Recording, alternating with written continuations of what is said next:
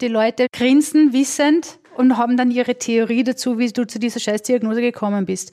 Wie geht man damit um?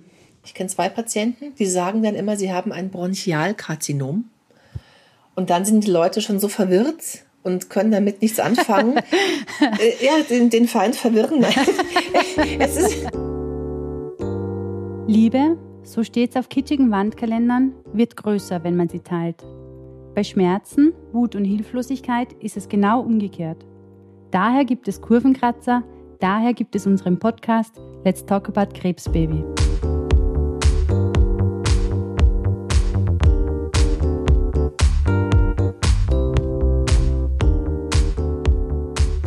Ein fröhliches Hello, Hello, ihr Lieben da draußen. Schön, dass wir uns wieder hören.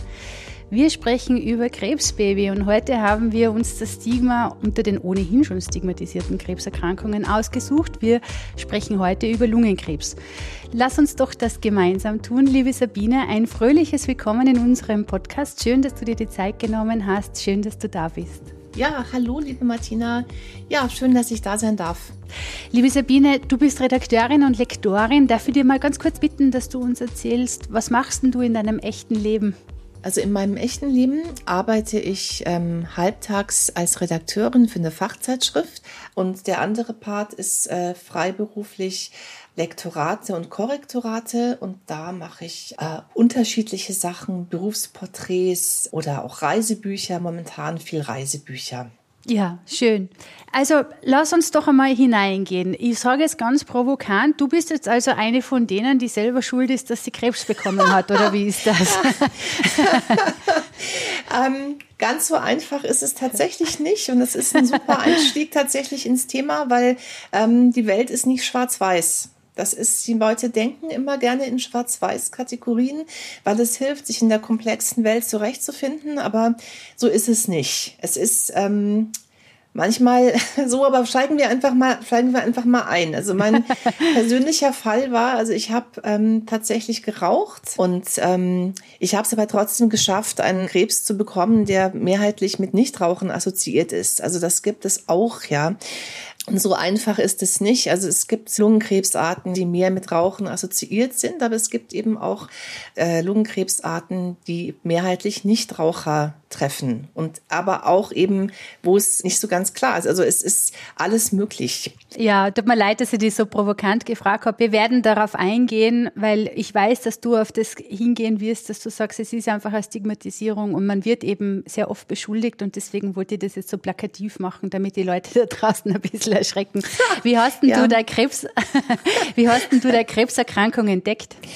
Ähm, ich habe circa ein Jahr vor der Diagnose ähm, gemerkt, dass ich nicht so gut Luft krieg oder dass ich merke, mir fällt das Radfahren schwerer, wenn ich ähm, wandern gehe oder walken gehe, ähm, habe ich irgendwie gemerkt, irgendwie ich schwitze schneller und ich krieg einfach nicht so, kein, ich bin nicht so leistungsfähig. Irgendwie kriege ich nicht genug Luft rein. Das ist ganz komisch. Und mhm. das ging eigentlich schon ein Jahr und ich bin dann, ähm, ja, ich bin nicht zum Arzt, weil ich dachte so, na ja, das, ich bin, ich muss abnehmen und ich muss vielleicht noch ein bisschen mehr Sport machen und ich habe ja auch geraucht zu dem Zeitpunkt. Dachte ich, na ja, es liegt daran und das war sehr, sehr schleichend und das ist dann aber tatsächlich dann Mai die, die zwei Wochen oder vier Wochen vor Diagnose sehr, sehr stark kumuliert, wo ich dann auf dem ähm, Stepper stand äh, im Fitnessstudio. Also das muss man sich mal vorstellen, ja. Und ich habe einfach gemerkt, so irgendwas stimmt jetzt nicht mehr. Das ist, äh, ist ganz komisch, die Kraft ist da, aber ich krieg die Luft nicht rein. Mhm. Und ähm, die, der Verlauf war dann aber so, ich hatte dann ähm, eine, Arm, eine Armvenenthrombose die auch nicht erkannt wurde. Also ich war dann bei meiner Hausärztin, habe gesagt, irgendwie ich habe Schmerzen im Arm und es ist ganz komisch und ich kann den Arm nicht äh, hochheben. Und dann hat die gefragt, ja, es war im Februar 2017 und dann so, ja, sind Sie gestürzt? Und ich so, na ja, das war vor zwei Wochen. Also das kann jetzt eigentlich nicht sein.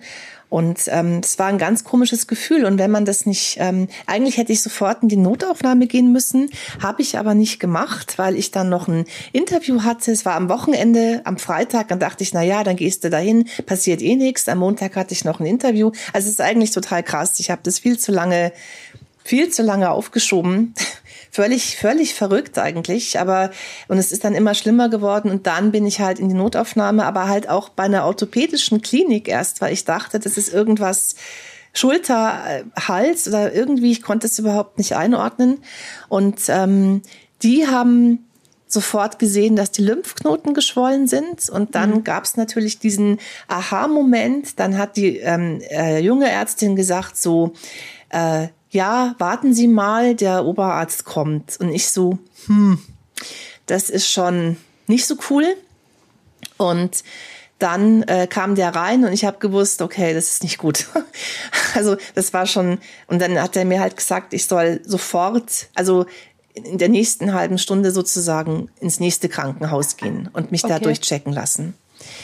Und ähm, das war also äh, ganz irre eigentlich, weil von ähm, mit dem, wo ich in dieser orthopädischen Klinik war, ähm, die wollten mich erst nicht dran nehmen weil die so erst so, ja, es ist so voll und ähm, ja, ich soll in vier Wochen kommen noch oder keine Ahnung, die wollten mich erst nicht dran nehmen. Und das war der erste Moment. Ich bin eigentlich eher so eine ruhige. Und da war ich dann rabiat und habe gesagt, ich gehe hier nicht weg. Ähm, also ich war so, ich habe gewusst, irgendwas stimmt gar nicht. Und ich habe dann gesagt, so, nee, ich gehe hier nicht weg ich, ist mir jetzt egal, ich bleib hier sitzen, sie nehmen mich dran. Und das war auch ganz gut so. Und dann, genau, dann bin ich ins nächste Krankenhaus und die haben mich dann gleich so, ah, gibt's in ihrer Familie Verdacht auf Blutkrebs? Und ich so vor allen Leuten in der Notaufnahme und ich so, äh, nein. Und dann äh, ist zum ersten Mal das Wort Krebs gefallen und dann zack, haben die mich gar nicht mehr rausgelassen. Da war ich dann zwei Wochen und ja, wurde halt auf links gedreht. Ja, wie schnell geht die Diagnose? Weil ich kann mir vorstellen, im Lungenkrebs geht es eigentlich relativ zackig, oder? Ja, relativ. Also ähm, man hat natürlich ähm, Sachen getestet. Da gibt es verschiedene Testverfahren, je nach Mutation. Das Beste aber, was man machen kann, ist eine, eine molekulare Diagnostik. Da wird das ähm, Gewebe genommen und ähm, man äh, macht eine Gensequenzierung das ja. ist eigentlich das, was gemacht werden soll, weil man da ähm, wirklich ganz umfassend alle möglichen, auf alle möglichen Mutationen testen kann, auch auf ganz seltene ja. und auf alle therapierelevanten. Und da gibt es in Deutschland das nationale Netzwerk Genomische Medizin Lungenkrebs mit ganz vielen Partnerkliniken und Netzwerkzentren. Also jedes äh, wichtige äh, Zentrum ist da dabei. Und ähm, deswegen empfehlen wir immer, dass Patienten dahin gehen sollen, ähm, wo das gemacht wird. Das wird auch von den Krankenkassen übernommen. Und damals, 2017, die haben natürlich auch auf ein paar äh, Mutationen getestet, aber nicht auf alle. Und äh, sie haben, es waren keine Lungenkrebsexperten und sie haben eben das nicht ähm, richtig eingeordnet. Ja, verstehe. Weil sie nicht, und deswegen ist wirklich, äh, wirklich ein Appell, also äh, dass Lungenkrebspatienten müssen wirklich ähm, dahin gehen, wo Expertise ist, wo Leute wirklich ganz, ganz viel Lungenkrebspatienten behandeln und sich auskennen.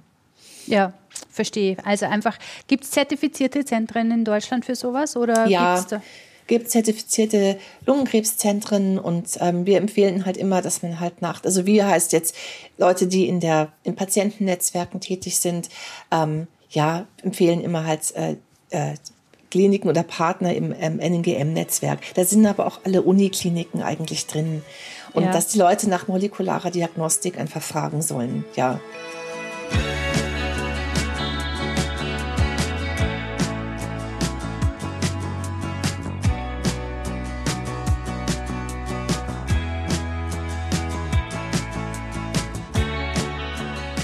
Soweit ich dir jetzt richtig verstanden habe, war das so, dass du dann nach diesen zwei Wochen äh, in eine Chemotherapie geschickt wurdest. Mhm. Offensichtlich wurdest du damals noch nicht entsprechend getestet, wie es hätte sein sollen. Heute weiß ich aber, bist du getestet. Das heißt, was ist dann passiert? ich hatte ähm, zwei Jahre Chemotherapie, also sechs Zyklen. Und dann hatte ich noch ähm, eine Erhaltungstherapie. Und es ging zwei Jahre. Und dann kam es zum Progress. Und dann habe ich, da hatte ich mittlerweile auch dann das Krankenhaus gewechselt. und bin zu einer ähm, niedergelassenen Onkologin und da habe ich dann gesagt, ich möchte eine molekulare Diagnostik. Und da hieß es erst, ja, wieso? Weil die Ärzte haben doch schon gesagt, das ist nicht. Und dann habe ich mich halt nochmal dafür eingesetzt und habe gesagt, ich, ist mir jetzt wurscht. Also ich fahre auch selber nach Köln oder mache das in Eigeninitiative und die haben mich dann unterstützt und dann bin ich in ein Krankenhaus gegangen, was äh, Mitglied im NGM-Netzwerk ist und die haben dann nochmal eine Rebiopsie gemacht und dann wurde das Material äh, gensequenziert und dann kam eben die ALK-Translokation raus. Okay. Und das ist eigentlich dann am Ende des Tages eine Möglichkeit, sehr gezielt zu therapieren. Habe ich das richtig verstanden? Genau. Also da hatte ich jetzt sozusagen wirklich Glück im Unglück, weil ähm, man kann die ganzen Treibermutationen gezielt behandeln. Ähm, in meinem Fall heißt das, ähm, ich nehme halt ähm, morgens und abends Tabletten ein. Und das seit jetzt mittlerweile drei Jahren. Und der Gesamtkrebs ist momentan inaktiv. Genau. Und das heißt, ich bin jetzt seit drei Jahren tatsächlich äh, ja, äh, auf diesem Medikament und ähm, habe einen normalen Alltag und mir geht's gut. und super. hoffe halt, dass das jetzt noch lange, noch lange so bleibt, weil natürlich, oder das ist ein Problem, weil der Krebs ist ja nicht doof. Und ähm, der findet eigentlich immer irgendwann eine Resistenzmutation. Also er, er, er findet einen Weg, um das zu umgehen. Und dann musst du halt wieder rebiopsieren und musst gucken, was haben wir jetzt? Und dann musst du schauen, und bei, bei Alk gibt es halt noch ein Medikament und dann muss man halt schauen, so, okay. Ähm, in welche Richtung geht's jetzt? Genau, in welche Richtung geht's jetzt? Was ich verstanden habe, ist, du bist heute eine Palliativpatientin? Genau, damals auch schon. Ich habe aber auch verstanden, deine Lebensqualität ist eigentlich ganz gut. Ja, Super die. Ich habe diesen Krankenhausaufenthalt genutzt, um von den Zigaretten loszukommen. Da bin ich immer ausgebüxt, darf man, sagt es aber hier mal, ist ja auch schon verjährt. Ich bin immer ausgebüxt und bin dann äh, in die in Richtung Stadt gefahren und habe mir Nikotinkaugummis besorgt, ja, dass ich äh, dass ich davon loskomme. Genau. Alkoholismus, sagt man, glaube ich, ist schwieriger aufzuhören. Jedoch ist beim Rauchen durchaus einfach so ein ganz eine starke Konditionierung, weil diese Bewegung, diese Handbewegung zum Mund, die man da macht und dann passiert ein äh, Belohnungseffekt, das ist schon sehr, sehr stark konditioniert. Ja, total. Und vor allem, weil du es auch einfach alles in den Alltag einbaust. Und ähm, das war äh, da insofern gab ich diese Chance, also ja, ich muss es so formulieren, also insofern, ich, dass ich äh, mit allen Routinen gebrochen habe und einfach wirklich in einer völlig anderen Umgebung war und ähm, für mich war aber auch tatsächlich jetzt so, mit, mit Lungenkrebs weiter zu rauchen, war völlig absurd. Also mhm. das ging, das ging gar nicht. Und ich habe das wirklich dann, ähm, ich habe die dann feierlich ähm, mit Verlegung auf die normale Station, war ja noch in dieser Notaufnahme, habe ich das alles, den Tabak habe ich dann in den Mülleimer geschmissen. Und dann war das rum.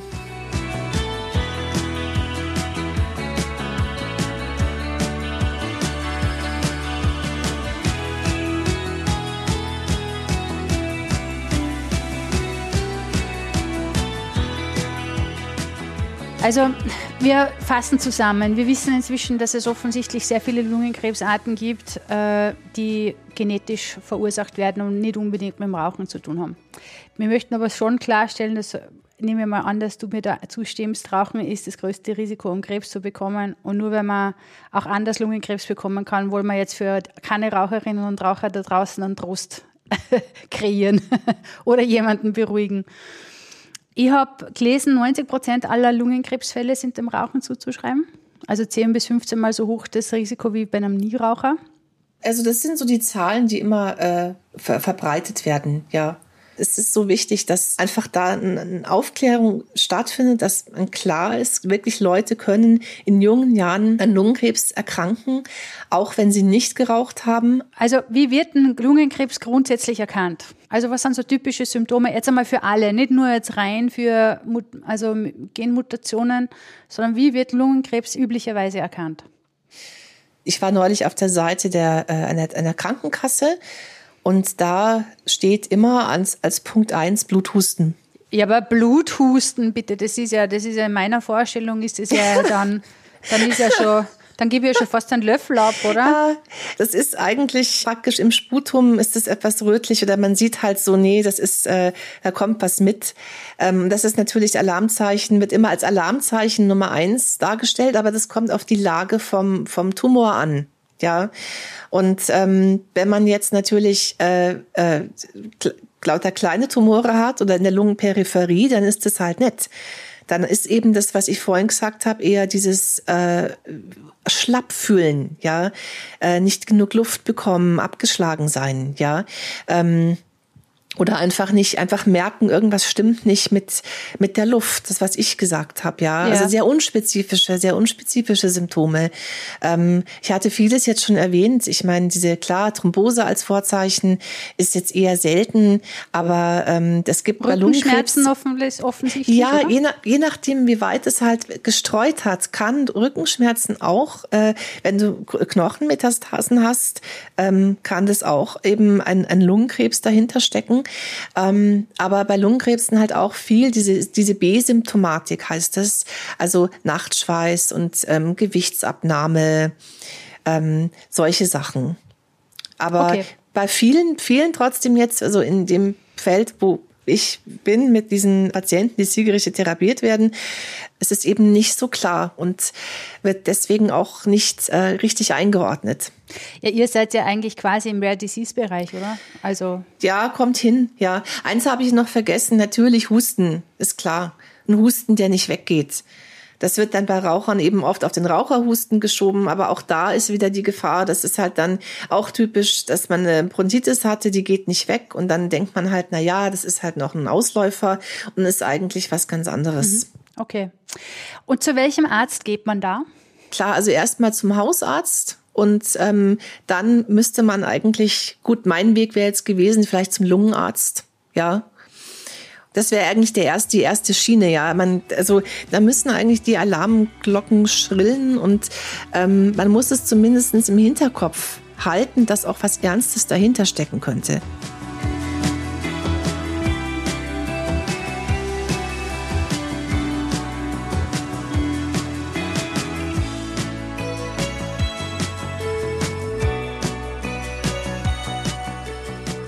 Wenn ich das Wort zielgenau in die Runde werfe, was kannst du denn dazu erzählen? Wer und was ist zielgenau?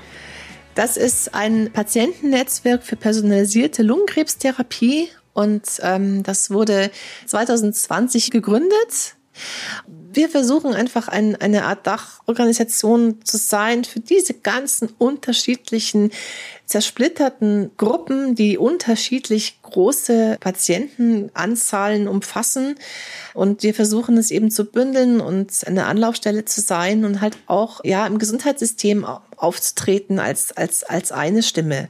Ähm, mhm. Weil es ist einfach, ähm, die, diese Patientengruppen haben halt spezielle Bedürfnisse irgendwo, weil die sind teilweise, es ist so selten, es spielt halt immer wieder mehr auf und man hat einfach Schwierigkeiten hier ähm, große Studien zu fahren wie es in anderen Tumorentitäten üblicher ist, weil die Masse einfach da ist. Und das heißt, diese ähm, Patienten brauchen andere Arten der Evidenz bei ähm, Medikamenten. Die haben andere Bedürfnisse, weil das, die, dass die nicht hinten runterfallen, mhm. dass man die Leute da einfach wirklich auffängt und abholt. Mhm. Was ist eine genetische Testung des Tumors und wie läuft das ab? Das ist diese molekulare Testung. Das läuft über eine Gewebebiopsie. Und ähm, das sind dann ganz große Maschinen und da wird es äh, sequenziert. Und da kann man halt ganz, ganz, ganz viel an allen möglichen Sachen testen und ähm, viel genauer. Bei den anderen Sachen kann man ja nur immer auf eins testen. Und da hat man einen Block und kann alles durchlaufen lassen was therapierelevant ist und was vielleicht noch gar nicht entdeckt ist, ja. Mhm. Wie komme ich denn zu so einer Testung? Da muss man den Arzt drauf ansprechen. Und ähm, wenn der sagt, äh, was oder nee, also mir ist das ja tatsächlich passiert. Im Krankenhaus, wo ich war, hatte ich eine junge Ärztin, die hat dann gesagt so, ja, also also von einem NGS-Test, da habe ich ja noch nie davon gehört. Und wir haben hier ganz viele Lungenkrebspatienten, also da, aber davon habe ich noch nie gehört. Das wäre so ein Punkt, wo man eigentlich ganz schnell woanders hingehen sollte. ähm, ähm, wie, wie gesagt, ja, zum äh, Lungen, zum Zentrum, zum, zur Uniklinik, ähm, in Deutschland eben äh, NNGM-Partnern, Netzwerk, ähm, jemand, der das, äh, ja, der weiß, der was damit anfangen kann. Mhm. ganz, ganz wichtig.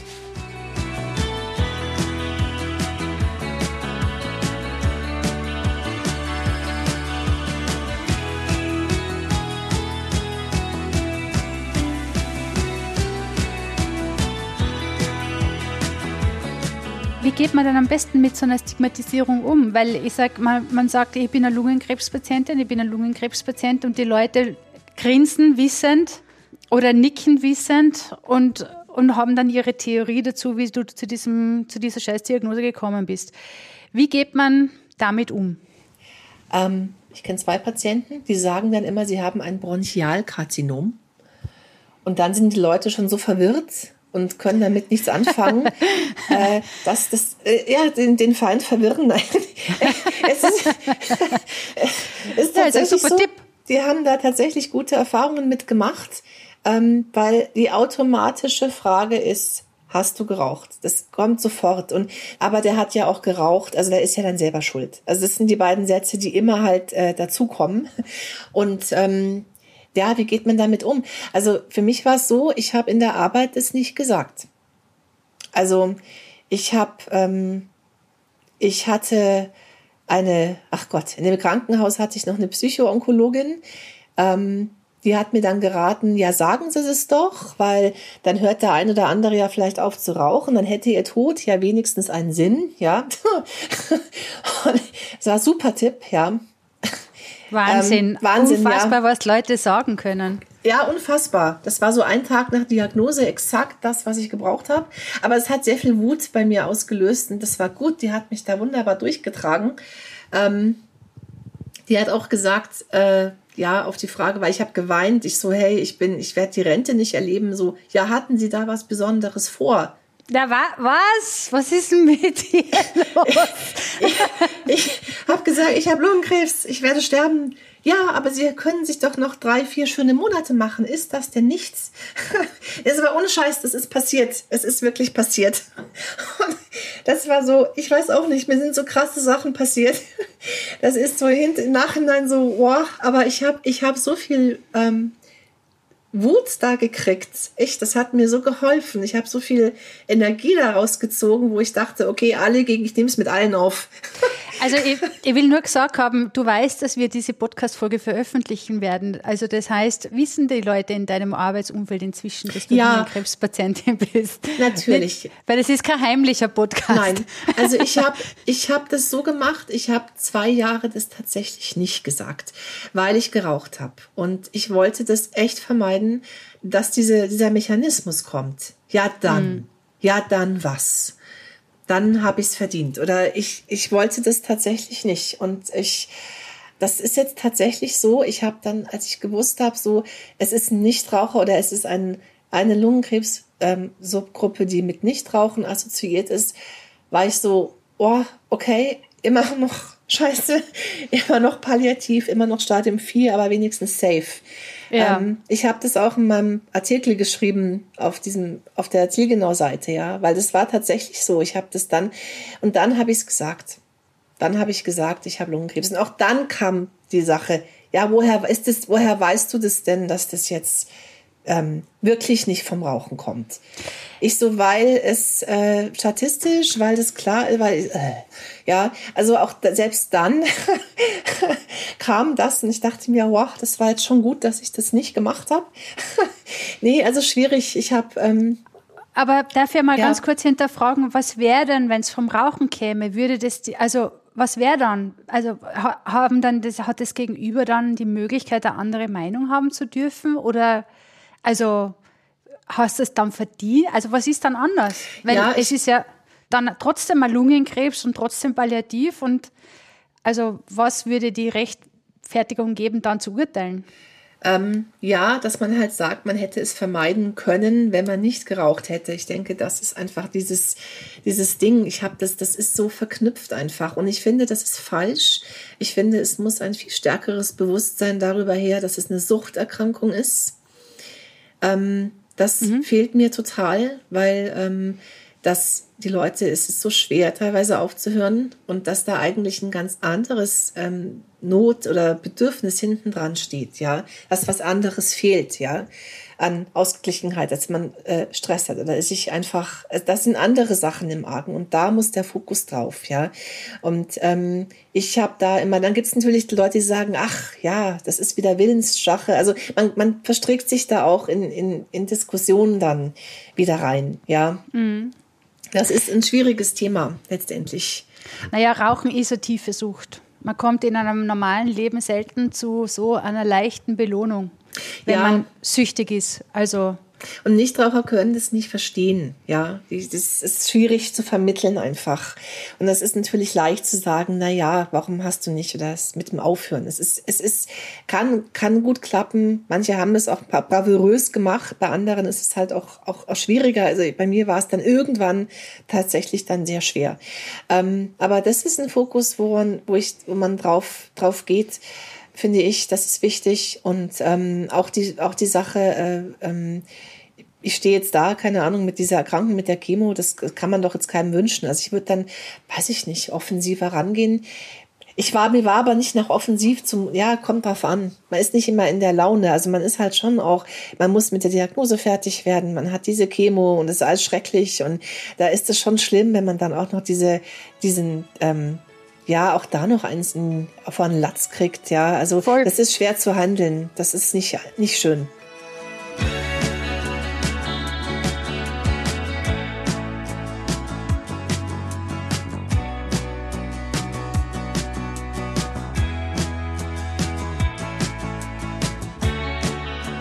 So, wir haben das Stigma behandelt. Das heißt, lass uns nochmal zurückgehen zu der Patientinnenvertretung. Was glaubst du? Unter der Prämisse, dass viele nicht lange genug dafür leben. Dennoch gibt es viele, die immer noch leben. Warum gibt es so eine geringe Patienten oder wie soll ich sagen, eine, eine leise Patientinnenvertretung oder nicht häufig genug für Lungenkrebspatienten und Patientinnen? Mhm.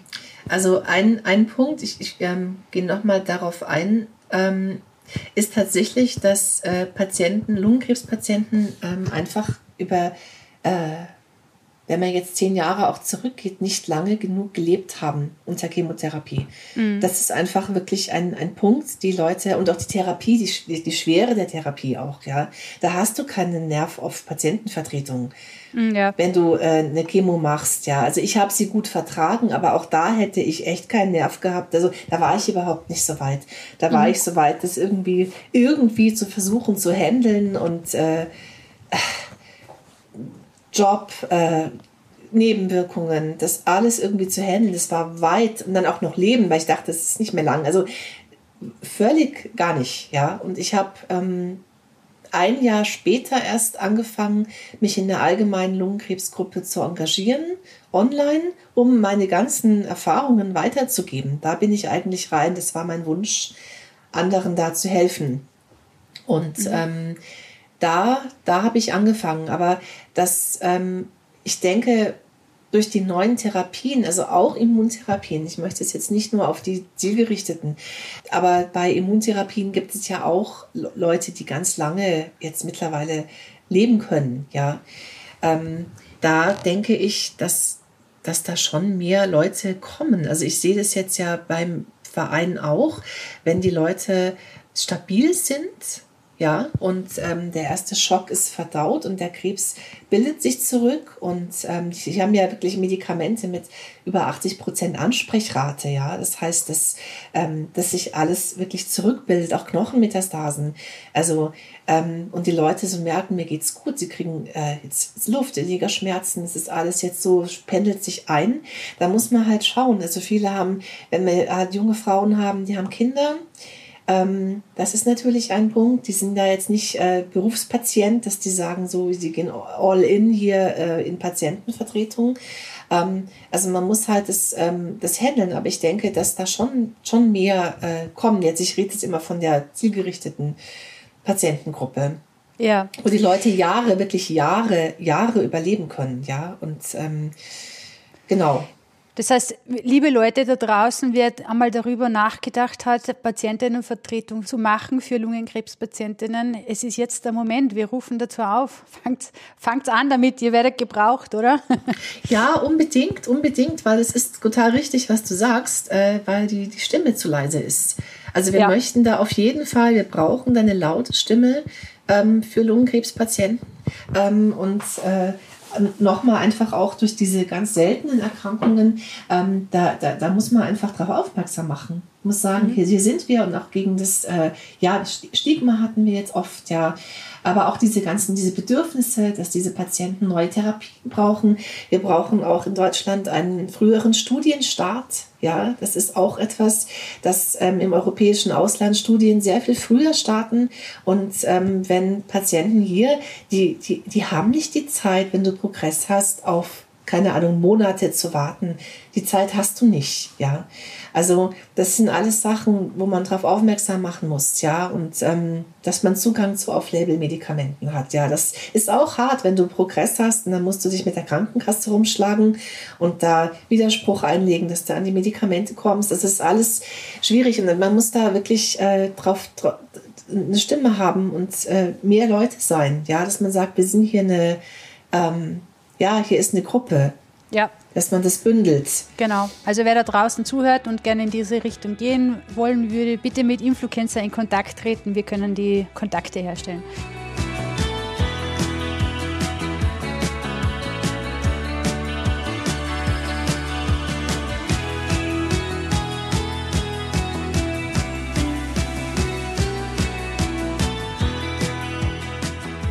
Wir haben ganz kurz nur über das palliative Setting gesprochen. Du hast kurz angesprochen, dass dir das eigentlich genervt hat, beziehungsweise dir auch nicht gut damit ging, weil jeder irgendwie, ich sage es jetzt so, wie ich mir denke oder wie ich mir vorstelle, dass, dass das äh, abgelaufen hätte sein können, dass man von deinem Sterben mehr gesprochen hat als von deinem Leben.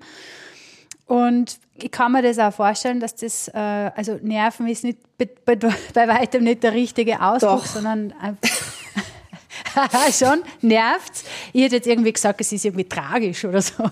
Das heißt, es nervt? Ähm, ich fand das ganz ähm, schwierig. Also ich muss dazu sagen, ich bin tatsächlich von mir aus selber in der Palliativabteilung gelaufen. Ich habe da äh, eine E-Mail hingeschickt. Also ähm, in der Stadt, wo ich lebe, gab es ein Krankenhaus, die haben eine Palliativabteilung und auch ein Hospiz. Und ich habe mir aber das, die Palliativabteilung rausgesucht. Und ich habe denen hingeschrieben, habe gesagt, ähm, hört zu, ich habe äh, Lungenkrebs, Endstadium und ähm, ich ähm, möchte da mich beraten lassen, kann ich vorbeikommen? Und die haben dann gesagt, ja, es geht. Ich so, wow, okay. Und ähm, ich habe, die waren ganz super nett und die haben mir das ähm, erklärt, wie das abläuft und was sie tun können und wie ich das organisieren müsste. Und ähm, für mich war das so eine richtig Konfrontationstherapie. Also ich habe mich da meiner, einer sehr großen Angst gestellt und ähm, bin da ja hingelaufen. Ich war danach total erleichtert, weil diese Angst, die ich hatte, hatte dann ist Fakten gewichen weil ich das ganz Schön. schlimm fand. Ja, weil das immer rum, weil die normale Reaktion ist von Leuten, ich habe das auch erzählt und alle so, what? Bist du wahnsinnig? Und wer denkt denn an sowas? Na, finde ich super. Und ich so, ja, ich, ich denke an sowas. Ich habe Hallo Endstadium. Ich meine, klar, äh, was soll das? Und ich finde es ganz schlimm, weil das äh, jeder blendet das aus mit dem Tod und bla. Und ich finde das ganz furchtbar. Und ich habe, ähm, es gibt eine ganz tolle, ähm, die ist leider verstorben, eine EGFR-Patientin, eine englische, die Sophie Savage, und die hat einen TED-Talk gehalten und die hat dann gesagt, my condition is everybody's condition. Also diese Trennung mit ja, äh, die ist jetzt krank und die die stirbt bald und aber ich nicht ist falsch, ja. Also das wird bei uns immer ausgeblendet und es gibt auch diesen ähm, den tollen den Tiki Küstenmacher mit Simplify Your Life. Das war bei uns ein riesen mhm. ja du nix schon, ja, ist auch ein riesen Bestseller gewesen und da steht auch planen Sie Ihre Beerdigung und das ist einfach eine riesen Erleichterung. Also für mich war klar, ich habe so voll den Plan B in der Tasche ähm, ich weiß, was auf mich zukommt und kann mich deshalb jetzt dem Leben zuwenden. Und das habe ich gemacht. Und ich fand Super. diese, ähm, diese, wie mit mir umgegangen worden ist, fand ich fürchterlich, weil es war irgendwie so immer dieser Palliativschleier, dieses Hey, und du darfst jetzt nicht mehr arbeiten und die Zeit ist so wichtig. Und ich dachte soll ich mich jetzt in den Garten setzen und meditieren oder oder äh, ich, also ich habe das dann so gemacht. Ich bin dann nach nach Wacken gefahren nach der Erstlinie, weil auch immer mhm. das Thema Würde kam. Ich soll in Würde irgendwas tun. Nicht so okay. Dann gibt's Konzerte satt, ja. Das geht alles, ja. Und ich fand diese Fokussierung auf das Ende äh, grauenvoll, ja. Vor allem jetzt, ich sag's mal so, es ist ja auch ganz ein wichtiger Punkt, wie man irgendwo äh, dasteht, ja. Ich kann nur für meine Situation sprechen, dass sie mich in meiner Situation genervt hat. Wenn ich ähm, in einer anderen Situation ist es äh, vielleicht anders, aber in meinem Fall, ich habe gearbeitet, ich habe ähm, äh, alles getan, um äh, gut durch die Nebenwirkungen durchzukommen. Und ich fand das so äh, entmutigend und wie eine Wand, dass ich gesagt, ich möchte aber leben, ich möchte mich aufs Leben fokussieren, ja. Mhm. Und ähm, das fand ich sehr schwierig. Und das ist auch noch was, was ich, ist, was wirklich wichtig ist. Also ich hatte einen Pleuraerguss und ich bin mit diesem Erguss, das waren zwei Liter, Boah. und ich war zwölf Kilometer wandern mit dem Ding. Flach, aber ich war wirklich wandern. Und dann stehe ich da so da und dann hieß es so, äh, ja, äh, ja, da kann man jetzt nichts mehr machen. Und ich so, ja, aber ich war jetzt, äh, ich war wandern letztes Wochenende. Ja, tun Sie das halt noch, solange es noch geht. Und ähm, der, der Punkt war, der war verkammert, man konnte den nicht punktieren, aber man hat mir keine Pleurodese angeboten. Ähm, einfach so, na ja, also schon mit diesem Hintergedanken, na ja, Endstadium, die stirbt wahrscheinlich demnächst bald irgendwie, keine Ahnung, dass man mich, ich, ich kann noch anerkennen, dass man mich, diese, diese Fürsorge, dieses Schonen wollte. Aber ähm, das war halt echt krass. Also ich hätte das, ähm, das geht gar nicht. Ich fand das ganz schlimm, dass über meinen Kopf hier entschieden wurde. Und ich habe dann gesagt, so, hey, ich möchte aber jetzt einen Termin bei der Thorax-Onkologie. Und dann war die Ärztin auch erbost etwas. Und ich so, ich, also das war der Punkt, wo ich das Krankenhaus dann gewechselt hatte. und ähm, ich äh, weil da wirst du, ich sage es diesen fiesen Satz, da wirst du echt zum Palliativpatienten gemacht, ja. Also das geht gar nicht. Es geht mhm. für mich da wirklich um Shared Decision Making, also dass du wirklich ähm, diese Entscheidung mit dem Arzt triffst, ja, nicht über deinen Kopf hinweg. Und dass man auch hier nicht diese, das, das ist wirklich, wenn du da durch die Palliativbrille gesehen wirst die ganze Zeit und dass du nicht schaust, wer sitzt hier vor mir, ja.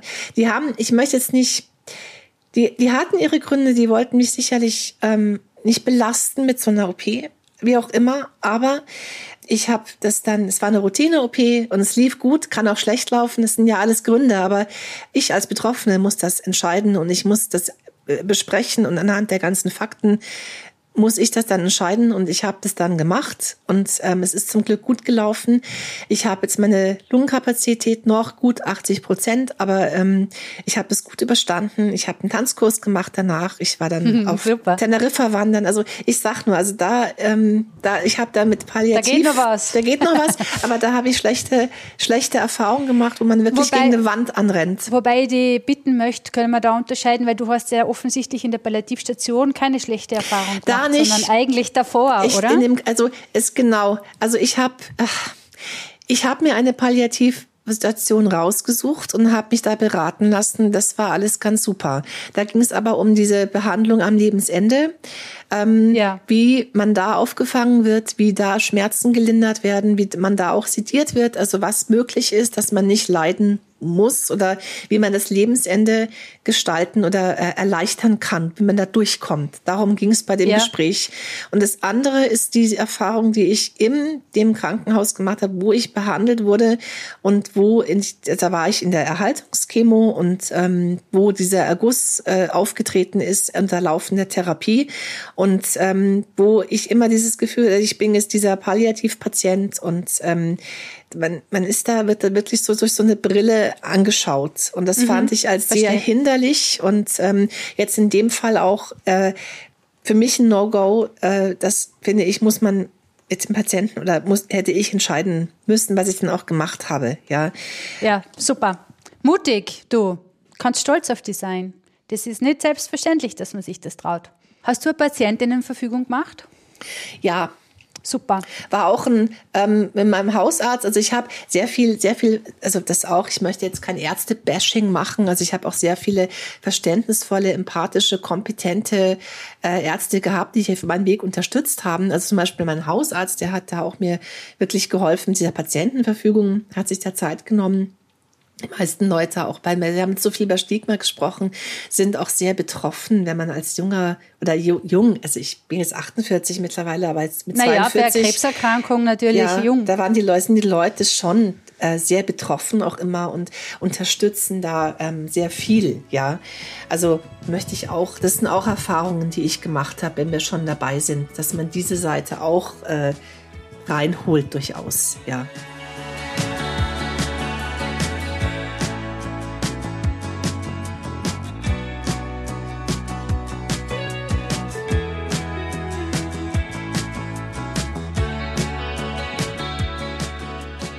Wenn du einen Zauberstab hättest und alles möglich machen könntest, äh, was im Lungenkrebs-Kontext möglich ist, Heilung versteht sich natürlich von selber. Also wenn wir uns das wünschen können, das würden wir natürlich alle tun. Aber wenn es neben dem Heilungswunsch irgendwas gäbe, das du dir wünschen könntest, was wäre denn das? Ich würde mir wünschen, dass alle Patienten getestet werden, weil die Testraten ähm, wir sind nicht bei 100 Prozent. Sind wir nicht. Und ähm, da gehen einfach Lebensjahre verloren. Weil wenn die Leute nicht getestet werden, kann man keine Mutation finden und dann wird man nicht therapiert, beziehungsweise mit, mit etwas therapiert, ähm, was nicht, ja, nicht so lange, nicht so gut wirkt und viel mehr Nebenwirkungen hat. Ähm, also das wäre ein, ein, ein Wunsch von mir, dass ähm, da wir noch, noch, noch, noch, noch viel, viel besser werden und die ähm, Patienten das auch wissen und wissen, ähm, dass sie sich auch trauen, eine, ja, eine zweite Meinung einzuholen. Hm, ja. Und dass sie das wissen, dass sie auch das Wissen haben und dafür setzt sich eben zielgenau ein, ähm, dass das, äh, ja, ähm, Wissen an die Patienten gebracht wird und die Patienten, die schon ähm, ja betroffen sind, eben auch ihr Wissen aufbauen. Also das wäre ein, ein, ein großer Wunsch und auch grundsätzlich halt, ja klar, habe ich schon gesagt mit den Studien, also dass die Versorgung besser wird, dass noch mehr geforscht wird, dass die Forschung schneller an die Patienten kommt, ohne viel Bürokratie. Ja, das sind so Wünsche und dass ähm, ja durchaus, dass die Patienten sich da äh, ja noch viel mehr organisieren und lauter werden und ähm, mhm. dass jeder, der Lungen hat, Lungenkrebs bekommen kann, ähm, dass wir da von diesem Schwarz-Weiß-Denken einfach nochmal weg können. Und es gibt in den USA ähm, ein ähm, Team Draft, äh, heißt das. Das heißt Changing the Face of Lung Cancer. Und das sind alles diese Vorstöße und auch zielgenau macht es auch, dass wir haben ja auf der Webseite auch ähm, Fotos von Lungenkrebspatienten und dass da einfach in die Köpfe noch viel, viel mehr reinkommt kommt, dass neue Therapien ganz andere Möglichkeiten äh, geben, dass die Leute aktiv sind, ja, dass sie arbeiten, dass sie, dass sie, äh, dass sie reisen, Sport machen, dass sie einen Alltag haben, dass sie ganz normal leben. Also, dass dieses ganze Bild sich ändert. Ich wünsche mir wirklich, dass diese ganze Präzisionsonkologie weitergeht, dass man da viel, viel mehr noch lernt, auch vielleicht äh, Immuntherapien personalisieren kann. Also, das sind jetzt alles so Sachen, da habe ich jetzt große Hoffnung oder Wünsche, Zauberstab, so, dass das jetzt alles in den nächsten Jahren noch, ähm, ja, alles äh, kommt und den her Patienten her damit zur Verfügung steht. Ja, ja, es schaut momentan ganz gut aus, dass tolle Innovationen passieren. Da geht noch was, aber da, da, da geht noch was. Da geht noch was, aber es ist wirklich auch schon sehr, sehr viel, sehr, sehr viel passiert. Ja, also dass Lungenkrebspatienten wie ich jetzt im fünften Jahr hier einfach da sitzen und jetzt ein Mikro in der Hand halten und dann noch ähm, am Nachmittag was arbeiten. Also das ist völlig, äh, das war also völlig undenkbar. Und das ja. ist schon ganz toll. Und da bin ich auch ganz super glücklich, dass das so ist. Liebe Sabine, ich sage da vielen herzlichen Dank. Danke dir. Danke für, für dein Wissen und die ganzen Antworten und die vielen Einblicke, die du uns da gewährt hast. Und äh, wir haben doch einige sensible Themen gestreift und du hast es auf äh, sehr, wie soll ich das sagen, nachvollziehbare Art und Weise hast du die Sachen erklären können und dafür danke ich dir. Ja, sehr gerne. War schön. ja, wirklich. Ich hoffe, wir finden bald wieder Gelegenheit. Ja, sehr gerne. Ich habe noch einen Punkt. Ja. Auf der Zwigenauer Webseite ähm, unter Treibermutationen Da kann man ähm, draufklicken und dann kommt man auf die NGM-Seite und da werden diese ganzen Treibermutationen aufgeführt, die therapierelevant sind, mit mhm, Medikamenten super. und ähm, wie die heißen und ähm, welche, welche, in welcher Häufigkeit die auftreten und da, da, sind auch ein paar Zahlen und da wird es ähm, noch viel, viel besser erklärt, als ich das jetzt kann. Und das ist ganz super zum in Ruhe nachschauen.